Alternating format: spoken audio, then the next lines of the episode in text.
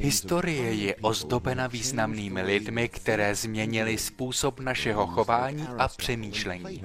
Jména jako Aristoteles a Platón jsou opěvovány lidmi, kteří nikdy nečetli jejich knihy, protože měli tak hluboký vliv na rozvoj civilizace. K nezapomnění přichází i Alexandr Veliký, Napoleon a další a to díky způsobu, kterým se pokoušeli měnit mapu. Isaac Newton, Curie, Galileo, Edison, Einstein jsou známy pro nové poznání. Ale bez pochyby ten, který je vyvýšen nade všemi ostatními, je Ježíš z Nazareta. Protože nikdo neměl takový vliv na lidskou civilizaci jako tento pokorný tesař z Nazareta. Každý jej poznává jako dobrého člověka a schopného učitele, ale velká část světa jej poznává jako Boha v lidské podobě. Kdo byl Ježíš z Nazareta? Byl skutečně božím synem?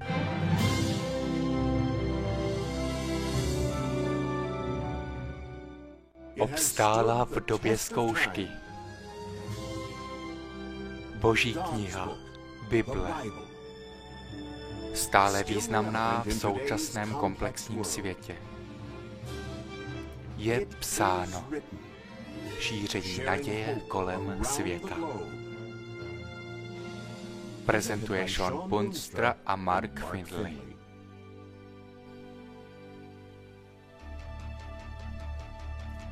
Je Ježíš Bohem? Třetí otázka z pěti velkých otázek o životě.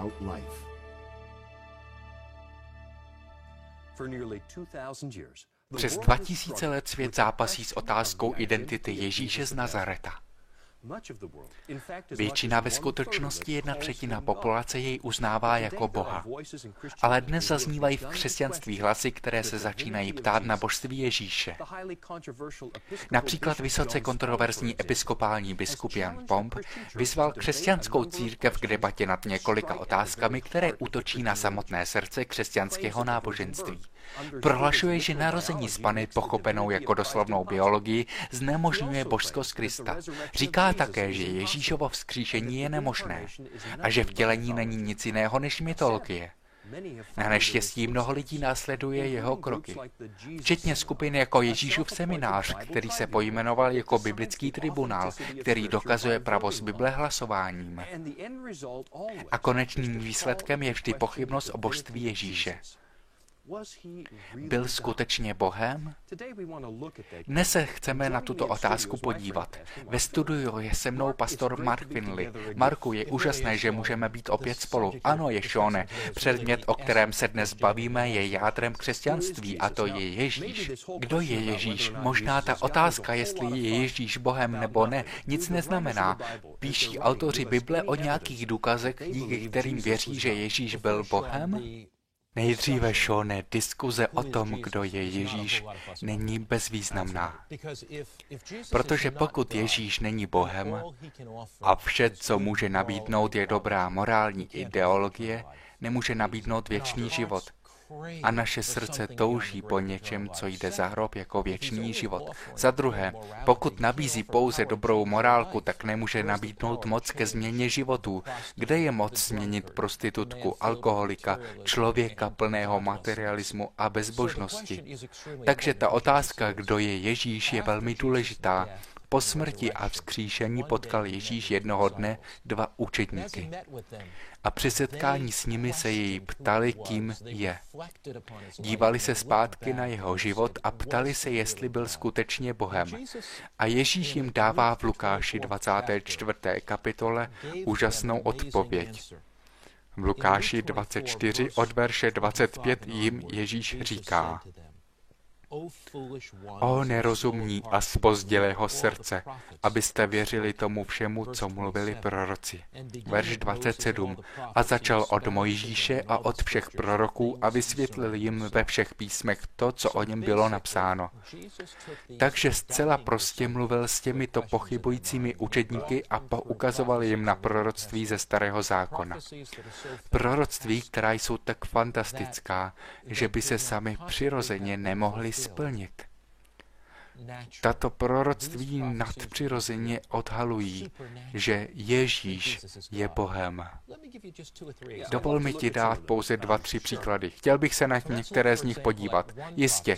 Podívejme se například na jedno proroctví. Většina biografií lidí je psána buď v jejich pozdním životě nebo po jejich smrti. Biografie Ježíše byla napsána předtím, než se narodil. To je úžasné. A tady je proroctví v malé knize Micháše, páté kapitole a druhém verši. A toto konkrétní proroctví v knize Micháše je docela úžasné, protože odhaluje přesné místo, kde se Ježíš narodí, a to 700 let v předstihu. Micháš jej zapisuje 700 let v předstihu. Micháš 5, druhý verš. Chceš to přečíst? A ty, Betleme Efratský, který jsi nejmenší mezi judskými rody, z tebe mi vzejde ten, kdo bude vládnout nad Izraelem, ten jehož původ je odedávna, ode dnů věčných. Jinými slovy, věčný se narodí v Betlémě. Tady je několik zajímavých faktů. Za prvé, to není jakýkoliv Betlém. Říká se tu Efratský Betlém v Judsku. V Izraeli byly více než dva Betlémy. Tento Betlém je identifikován jako Judský a Efratský Betlém. Z tebe mi vzejde ten, kdo bude vládnout nad Izraelem. Přeloženo z původního jazyka řekneme, že jeho původ je věčný. Jeho původ je věčný, to nemůžeme říci o nikom, pravda, že on je věčný. Jak mohla Bible vědět, že se Ježíš Kristus narodí v judském Betlémě? Ježíš byl doma v Nazaretu. Nazaret je 145 kilometrů severně od Betléma. Několikrát jsem tu cestu podnikl tam a zpět. Jdeš kolem jordánské hranice, přijdeš do Jericha a jedeš asi 30 kilometrů do Jeruzaléma a dalších 8 kilometrů do Betléma. Evropská žena. Dokonce i kanadská žena Šone by necestovala 140 kilometrů na oslu v devítiměsíčním těhotenství. Ne, já jsem měl několik dětí a vím, že moje žena by nejela na oslu v posledním měsíci. Moje manželka Týny by nejela na oslu 140 kilometrů, když by byla v devátém měsíci těhotenství. To ti mohu garantovat. Takže je nepravděpodobné, že někdo, kdo bydlí v Nazaretu, bude mít dítě v Betlémě. Ale dekret císaře Augusta přivedla svatou rodinu Marii a Josefa do Betléma, přesného místa Ježíšova narození. Jak mohl prorok Micháš 700 let v předstihu vědět, že se to tak stane? Je to nemožné, když bys dělal interview s lidmi v Nazaretu a Marie by byla v šestém měsíci těhotenství a zeptal by ses, kde se dítě narodí, řekli by, že v Nazaretu v sedmém měsíci, kde se dítě narodí v Nazaretu. A stal se zázrak zázraku. Kristus se narodil v Betlémě, přesně jak bylo předpověděno. To je více než přirozené, je to nadpřirozené. Ježíš je více než dobrý člověk, on je božským synem božím. Víš, když Jákob shromáždil svou rodinu, aby požehnal svým synům, tak mluví o Judovi. Je to v Genesis 49. kapitole. A Jákob shromáždil své syny, aby jim požehnal. A přivádí jednoho ze svých synů, Judu. Když bych já byl na smrtelné posteli, tak bych nepostavil 12 proti jednomu nebo jednoho proti dvanácti. A Jákob mluví k Judovi a říká, ty Judo, tebe chváliti budou bratří tvoji. Proč? Verš 10, Genesis 49. Nebude odjata berla od Judy, ani vydavatel zákona od noh jeho, dokud nepřijde sílo. Slovo sílo znamená smírce. Smírce rozuměli tomu, že by se to vztahovalo na obyčejného člověka? Všichni tomu rozuměli. V těch dnech věděli, že se v pokolení Juda stane něco výjimečného. Je to pravda. Byl to Betlem v Judeji, když Juda královal, když kmen Juda královal a přišel sílo, přišel smírce. Vidíš, jak bys věděl, že z tisíce měst se Ježíš narodí v Betlému, jak bys věděl, že to bude za králování Judy. Ale stejně Mojžíš to napsal před 1500 let. To je úžasné, 1500 let v předstihu. To je jako kdyby někdo v roce 500 napsal, jak se budeš jmenovat a kde se narodíš. Přesně tak, to je úžasné. A Bible popisuje v Izáši 7. kapitole 14. verši, že se Ježíš narodí z Pany. V Izáši 7. 14. verš. Prorok Izáš 700 let v předstihu píše, protož sám pán dávám znamení, a i pana počne a porodí syna a nazve jméno jeho Immanuel. Immanuel znamená Bůh s námi. To je velmi specifické. Velmi dobře vím, že jsou takoví, kteří argumentují, že slovo pana je v hebrejštině almach, což se může přeložit jako mladá žena. Jsou takoví a říkají, mladá žena porodí, ale já šo nevěřím, že anděle jsou chytřejší než lidé.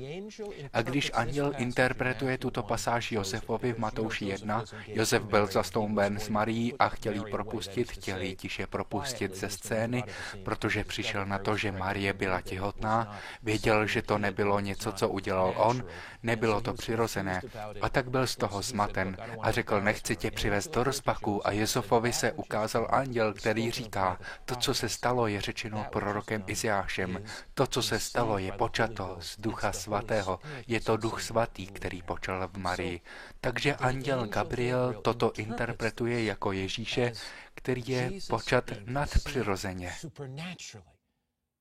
Ano, přemýšlím ještě nad jinou věcí. Proč by to bylo znamení, že žena bude mít syna? Jaké by to bylo znamení, když se to děje každý den, v každém městě? Mladé ženy měly děti stále. Šone, ve starém zákoně je 47 specifických proroctví, že se Ježíš Kristus narodí nad přirozeně. A tyto události se soustředí na jeho narození, tyto události se soustředí na jeho život, tyto události se soustředí na jeho smrt a tyto události se soustředí na jeho vzkříšení. 47 událostí, které ukazují, že dítě, které se narodí v Betlémě, bude božský syn boží. Já mohu napsat spoustu věcí o budoucnosti, mohu si typnout, ale budu mít pravdu nejspíše jen v jedné z nich. Ale 47krát, kdy psali o Ježíši, Tady je další věc. Když Ježíš přišel, věřili jeho učedníci, že byl Kristus? Věřili, že byl někdo jiný než člověk? Ano, věřili, ne pokaždé tomu úplně rozuměli. Víš, zpočátku si učedníci mysleli, že když Kristus přišel a zemřel, jejich naděje se rozplynuly. Zpočátku si učeníci mysleli, že Ježíš je mesiášem, který je osvobodí z římského poddanství, z římského jha. Nedošlo jim to najednou, ale po jeho smrti a po jeho vzkříšení učedníci tušili, že Ježíš je synem božím. Soustředili se na dvě specifická proroctví v knize Žalmu. Jedno z těch proroctví je v 21. žalmu. A znovu říkám, že jejich porozumění rostlo. Žalm 22. Ježíš jim vyložil tyto principy. Když se například podíváš do 22. žalmu a 16. verše. Když učedníci viděli naplnění těchto proroctví, tak byli více než jindy přesvědčeni, že Ježíš je více než pouze dobrý člověk. Žalm 22, verš 17. Sprobíjeli ruce mé i nohy mé. A verš 19 říká, dělí mezi sebou rukama a můj oděv mecí los. Důvod, proč je tato pasáž tak fascinující, je, že hlavní metoda židovského trestu bylo kamenování. Když byla k Ježíšovým nohám předhozena žena, farizové ji chtěli ukamenovat.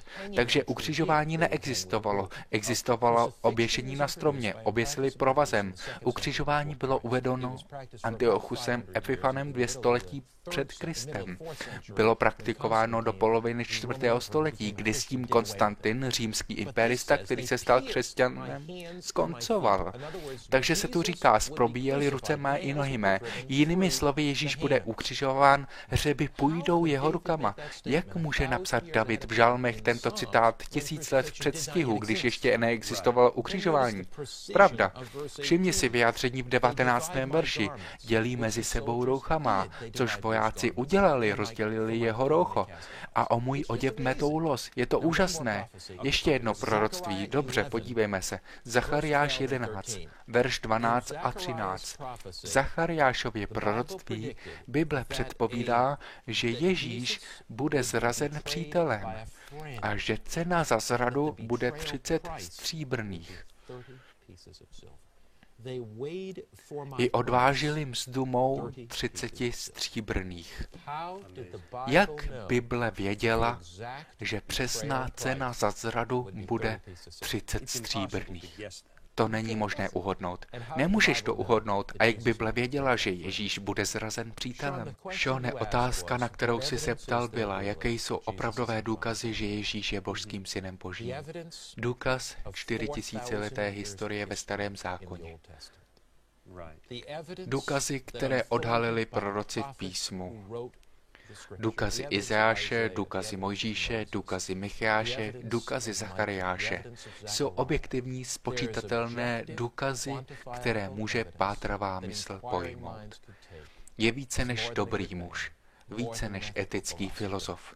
Narodil se v Betlémě, narodil se v Judeji, narodil se z Pany, byl ukřižován hřeby jeho rukama. Jeho cena byla zvážena na 30 stříbrných a můžeš pokračovat dál a dál a dál. Mám otázku, která se možná při dnešním sledování právě někomu honí v hlavě. A ta je tato. Všechna proroctví ukazují na Ježíše, o tom není pochyb. A je na něm zřejmě něco výjimečného.